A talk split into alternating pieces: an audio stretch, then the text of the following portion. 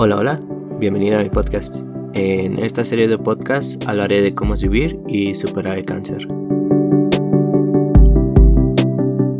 En este podcast entrevistaré a la persona que fue mi inspiración, que siempre ha estado atrás de mí. Quiero darle la bienvenida a mi querida y amada madre, que ha sido la persona que no me ha abandonado a pesar de las adversidades. ¿Cómo te sientes de estar aquí, en mi podcast? Extraña, pero feliz por poder compartir esta gran, este gran reto. ¿Cómo recuerdas que fue mi infancia? Lo más maravilloso que a una madre le puede pasar. Feliz, sana, ¿qué más te puedo decir? Recordar es volver a vivir muchas cosas hermosas que puede vivir una madre con sus hijos. ¿Cuál fue el momento más difícil que sentiste de mi adolescencia? Mm, pues en sí no son momentos difíciles, únicamente son, son vivencias que de una o de otra manera eh, aprendes conforme van pasando los, los días. Difíciles no porque a veces son travesuras que los hijos hacen, los regaños, cosas que no son a mayor importancia, no son difíciles, al contrario, a veces las recuerdas y, te ríes ya de esos momentos. ¿Cómo te sentiste cuando dejé de caminar por mi enfermedad? Es, es muy difícil enterarte en esta circunstancia que uno de tus hijos esté pasando por un momento tan, tan difícil. Se te cierra el mundo, no, no comprendes el, la situación, pero tienes que sacar fuerzas para abrirte camino y poder encontrar una solución.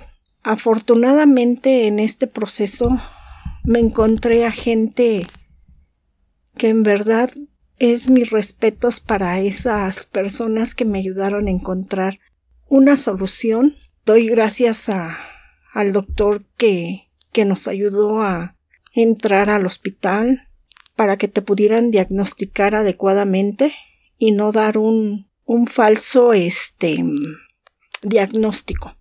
Doy gracias a que en este camino me encontré enfermeras, tu tío que de alguna manera nos ayudó y nos apoyó para seguir adelante en este proceso.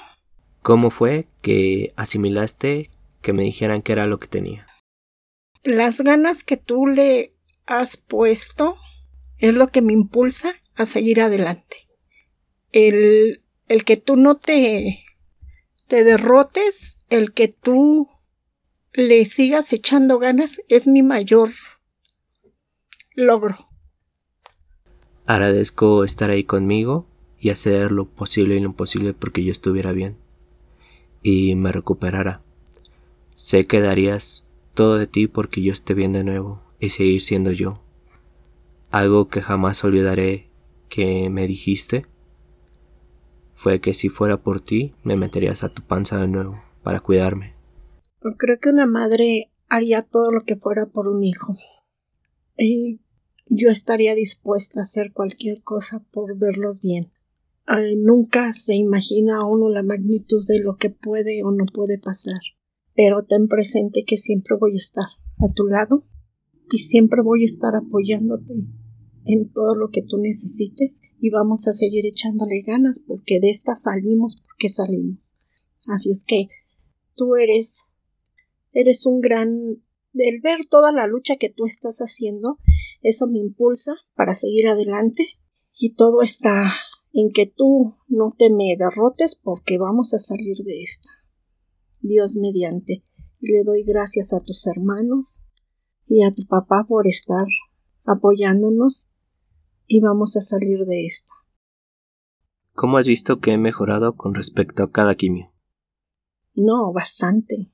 Creo que cada quimio ha sido de gran ayuda porque de no verte caminar hasta este proceso que lleva seis quimioterapias ha sido un gran, gran avance y solo falta ya ya ya estamos en la como dicen en la recta final que Dios mediante tú vas a lograrlo hijo Una recomendación que le darías a alguien que está pasando por una situación similar. Nunca permitan que ningún doctor te diga esto no no funciona o esto es a un 50%. Jamás les hagan caso porque nunca, nunca es así. Siempre es ser positivos y siempre echarle no el 100, el 1000 para salir adelante de este proceso. Algo que me gustaría decirte es que contigo aprendí el amor verdadero, estar ahí a pesar de las circunstancias, a pesar de que yo estuviera mal, tú estabas ahí conmigo cuidándome y protegiéndome. Ver que sufrías conmigo fue algo muy duro para mí, pero te agradezco que no me dejaras que me venciera a pesar del dolor. Creo que hemos pasado por muchas dificultades, padecimientos y problemas como todos, pero creo que me enseñaste a poder con todo lo que venga. A pesar de que las cosas no estaban bien, me has enseñado a sonreír, Recuerdo la vez que me perforé el oído y te enteraste y me diste una cachetada. Es un momento que jamás olvidaré. También haberte dado tantos problemas, sacarte tantas canas verdes, por no ser un hijo promedio y a veces muy problemático.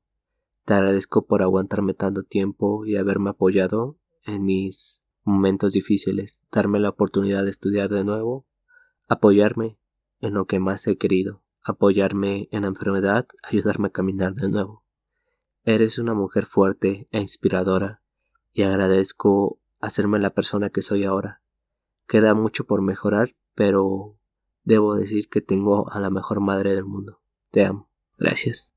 Al contrario, hijo, te doy las gracias a ti. Dicen que que cuando son angelitos y eligen estar con uno, eres uno de los mejores regalos que, que Dios me pudo dar y al verme escogido como madre te lo agradezco. Hay tantas cosas que dicen no hay un libro para un libro o un manual para decir lo que está bien o lo que está mal. Simple y sencillamente se aprende de los errores. Y sabes que te amo. Te amo mucho. Y cuenta conmigo. Acuérdate que de esta salimos. Dios mediante, que es el principal en esta situación, y sabes que te amo y cuentas con nosotros. Te amo. Para concluir, quiero externar mi agradecimiento eternamente por el apoyo que recibí el primer capítulo, a todas las personas que me apoyaron a realizar esta serie de podcasts, a todos los que me enviaron buenos mensajes de apoyo, de verdad me entraba una alegría que me hacía llorar al saber que mis palabras ayudan a más personas a todos los que me enviaron sus buenas vibras, sus oraciones. Gracias de corazón. No saben cómo me animaron. Esperaba animar a las personas y me dieron muchísimos ánimos para seguir luchando. De verdad, gracias.